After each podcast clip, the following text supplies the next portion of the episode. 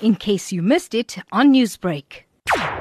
Professor De Oliveira says the new lineage of the coronavirus is dominating new infections in South Africa. He says the new variant started spreading in the Eastern Cape and has moved along the Garden route before jumping to KZN, Cape Town, and other parts of the country.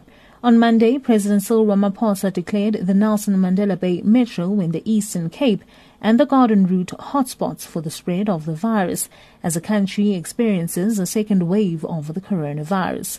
Currently, South Africa has over 900,000 infections and over 24,000 COVID 19 related fatalities. De Oliveira says the new coronavirus has a lot of mutations. That is concerning how one lineage dominating this pandemic in the second wave. They have a number of mutations to the genome, the original genome that was identified in Wuhan, China, and this new one has more mutations, have like between 20 and 25 mutations.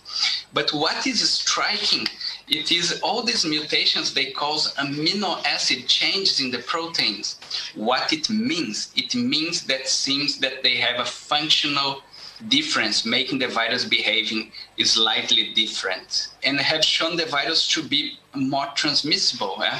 whilst much is not yet known about the variation of the coronavirus the Ministerial Advisory Committee's Professor Salim Abdool Karim says the second wave in the Western Cape is much more than the first wave. We've seen a rise in cases in the Western Cape, KwaZulu Natal, Gauteng. If we just look at the Western Cape, in the first wave, what we saw was the epidemic starting off in Cape Town and then spreading around to the other districts. And uh, the rate of increase in cases is similar to the first wave, but we've seen now that the epidemic is much, much more in terms of cases than we have seen in the first wave. So the second wave has now well and truly overshot the peak that we saw in the first wave in the Western Cape.